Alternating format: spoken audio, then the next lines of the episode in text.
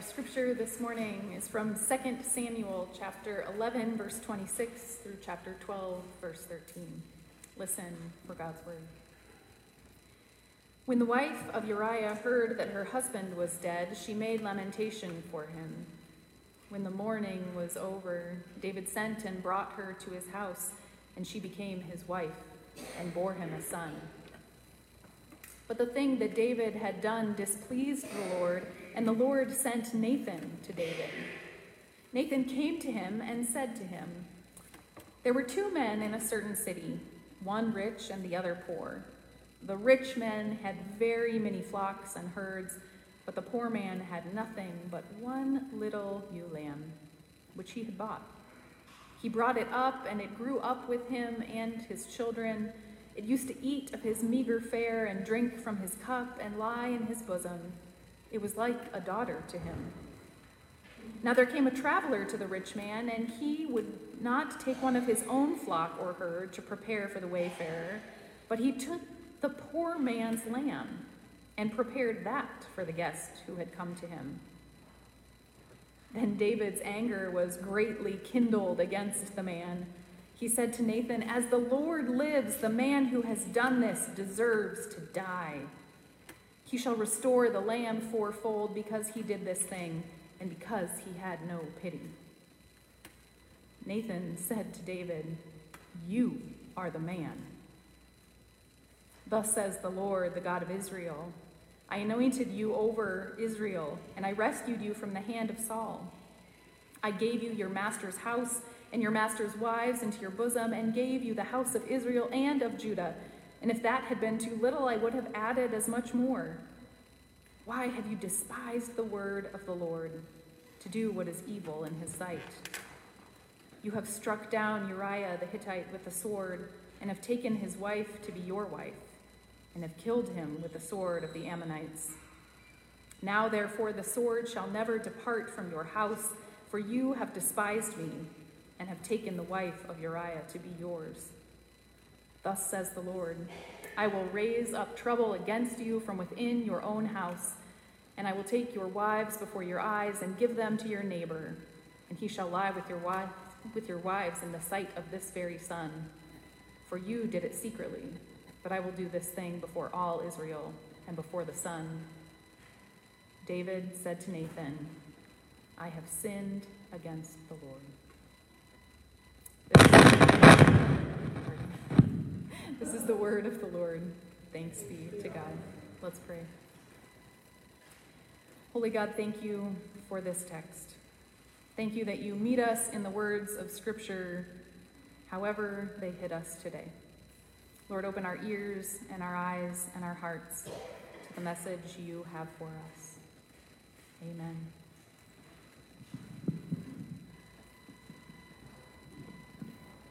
So, this story we come to today is a definite low point in the life of King David. We know King David's story well, and we initially first think of things like beating Goliath with a slingshot and being chosen as the smallest of Jesse's sons to be anointed and brought up to this position of power. We think of him as this incredible, powerful king of this united monarchy, and we usually call him a hero. But here in this story, he is at the very bottom of a pit. And to catch us up on what has just happened, we know that in his position of power, David took a wrong turn. He is at war. He has sent out his troops to conquer more folks, and David has taken Pastor Garrett's advice and stayed at home and took a nap.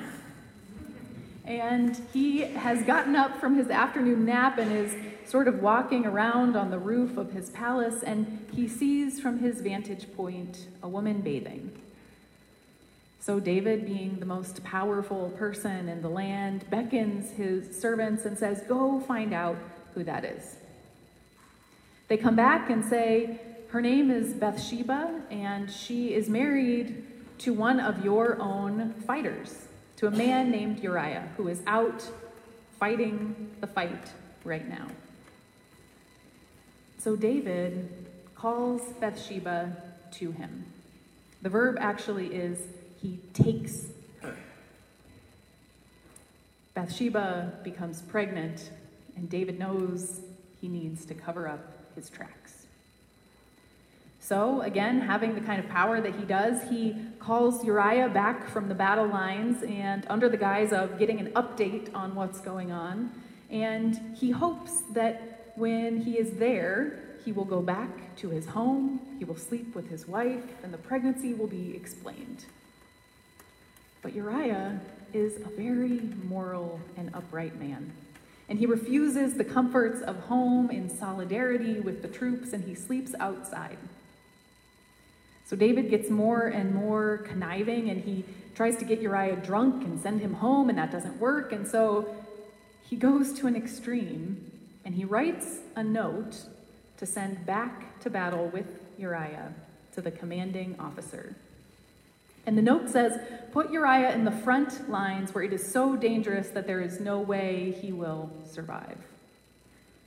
Imagine Uriah carrying this note back himself. I would have looked, I'll be honest, and then maybe hidden that note. But he faithfully does his task that the king has given him. He gives this note to the commanding officer, he's sent to the front lines, and he's killed. And not only him, but some other collateral damage casualties in this war are also killed. So at this point, David thinks, I've figured it out, I've solved my problems, and it's over. He allows Bathsheba to do the mourning rituals, and then he calls her to the palace to be his wife. He thinks it's the end of the story, but then Nathan shows up. This is a low point of David's story, and I think it's one that's actually really good for us to consider. I think it's good for us to sit in this low point of David's life for a couple reasons. First, because we don't often do it as the church. We jump to all of those glorious stories and call him a hero, and we celebrate King David, and he certainly is a hero of the faith, but we need to be honest about his whole story. We talk about all of the great things David did, and then often under our breath we'll say something like, Well, there was that one incident with Bathsheba and Uriah, but nobody's perfect. And we'll kind of downplay it. Of course, all heroes have flaws, but it doesn't mean we should gloss over them and not name what's going on. The truth is, we see David exploiting his power to control others in a very harmful way in this story. Some very damaging patriarchal interpretations over the years have said, oh, well, Bathsheba seduced David. Somehow it's her fault, right? And even today, I can imagine in my head some of the stories that I've read or uh, visuals in TV shows or movies where Bathsheba is portrayed as a very seductive woman. To blame Bathsheba for seducing David is akin to our current culture rape prevention programs talking only about what women need to wear or not do or do rather than teaching about consent. We need to acknowledge the severity of what happens with Bathsheba and then with Uriah afterward, because it's a big deal. I think this is a great moment to be reminded that anytime we come across situations in Scripture where we see sexism or racism or xenophobia, we need to name it. That doesn't make the Scripture any less holy. And it doesn't mean that God can't work through those people still. But we need to bring all of who we are and all of our sensibilities to the text and be honest about what we see. The second reason I think it's important to dwell at this low point of David's story is because God thinks it's a big deal. Through Nathan, God has said to David, You despise me with your actions. You despise the word of God. You have done what is evil in my sight. It's a big deal to God. And so Nathan enters the scene. And Nathan tells this story about the sheep the rich man who has a lot, and the poor man who just has one that he has loved like a child. And then the rich man takes the poor man's lamb to serve for a guest for dinner. We can see David getting sucked into this story, and at the end of it, he proclaims loudly that this rich man should be put to death. At the very least, he should restore the lamb fourfold. He knows the right and the wrong. David completely misses the point of this story. Or rather, he understands the point of the story, but he doesn't see how he's connected. He doesn't see how his story is similar. David judges before he notices. He judges the rich man before he notices that his story has a lot of similarities. It's very common, and a lot of us do things like this. I recently heard about a research study that came out of the University of Wisconsin, and they were studying children and their ability to pick up morals from stories. So they had these kids watch an episode of Clifford the Big Red Dog. And in this episode, Clifford and his friends are playing, and a three legged dog comes up and asks to play. And Clifford and his friends sort of look at one another and say, Well, sh- should we let this other dog play? He kind of looks a little different.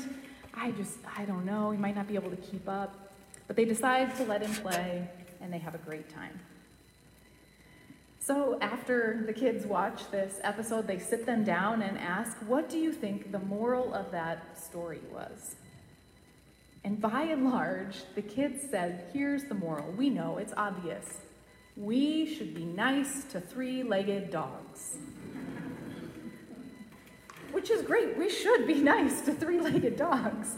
But the moral was supposed to be so much more than that, right? It was supposed to be about us welcoming in people that might be a little different from us as well. Sometimes we see the story and we might get the point, but we stop at judging and we forget to notice where we might be in the story, what we might be called to because of the story. David has missed the point. Many of us miss the point, and sometimes we never get to that moment of actually noticing. Over the past couple of weeks, I read a lot of stories about a certain billionaire who recently went into space. And I read a lot of stories about how he treats his employees and how he sometimes makes them work when they don't feel safe and about how he has gathered all of this excess wealth and not really let it trickle down to the hard workers at the bottom of his organization. I've read about how he pays less in taxes than I do, and I have felt judgment. but then also, I my husband's birthday happens to be today. I know I outed you, I'm sorry. Congratulations. So, you know, something like that comes up, and I, I decided to log on to this handy little site I've heard, on, heard about called Amazon.com because it's such a quick and efficient way to order a gift, right? And I don't think about the ways that even my small actions might contribute to an imbalanced economy of wealth. I stop at judgment and I forget to notice. Notice the ways that I might be involved in the things that I'm judging. I do this too with my own wealth. It might not be go to space kind of wealth, but in the grand scheme of the world, I'm a wealthy person. We all are. And I think of the ways that I squander what I have in ways that I could be helping other people. A lot of us stop at judgment before we get to noticing. And it takes a lot of training and guidance to shift that perspective. I'm going to share an exercise with you all that a professor of mine in seminary taught me. I'm going to ask you to do it with me if you're willing. I want you to point up at the ceiling. Good job. And I want you to, you know, you can pick out one of these lights maybe, and I want you to move your finger in a circle going clockwise. Keep it going, spin it around clockwise, and slowly lower your elbow as your finger still turns clockwise until it's all the way below your nose. Now look at your finger and tell me which way is it going? Counterclockwise. This isn't dark magic. You can do it again. it's real.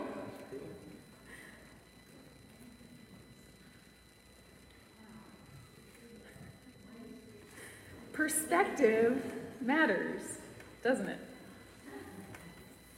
It can be true that it's clockwise and counterclockwise at the same time, depending on your perspective. I should have saved this till the end because I feel like now no one's going to listen. They're just going to be like,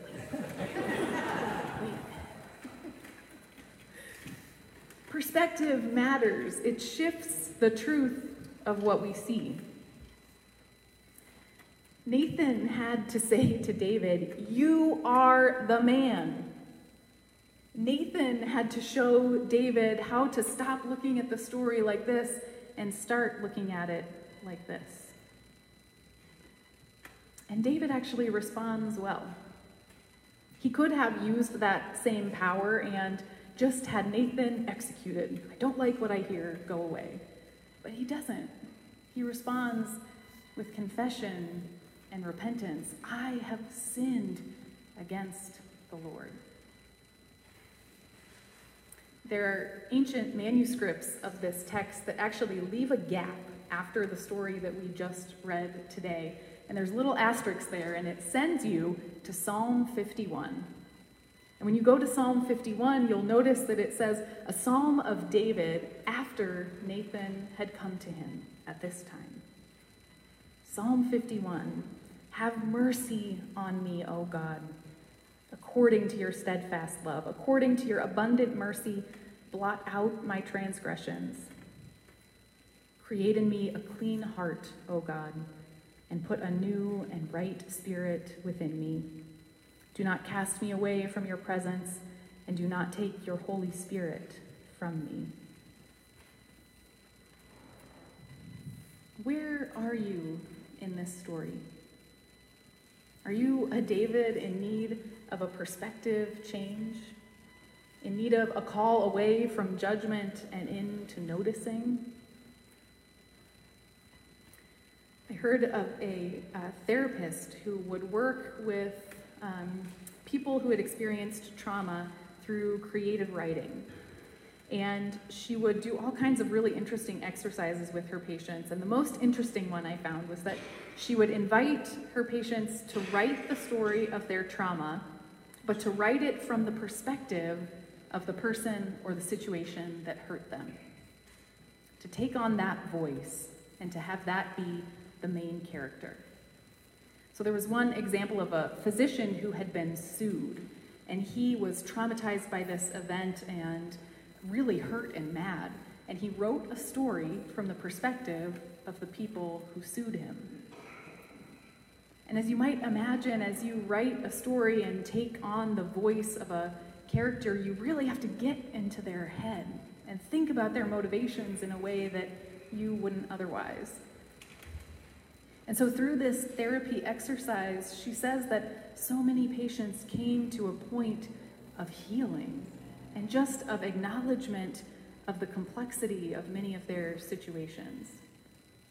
It didn't take away the trauma, it didn't erase the hurt or make everything okay, but it invited them into a new place of perspective that allowed for hope and for healing.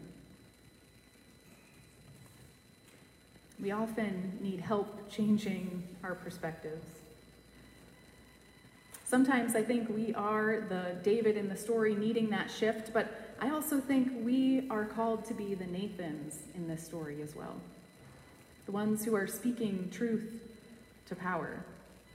That's our call as a church. It's our call as a Matthew 25 church to notice places where racism and economic injustice show up in the world and to loudly speak about it, to get involved. Many of us recently partnered with some of our friends at Greenfield Presbyterian Church in a letter writing campaign.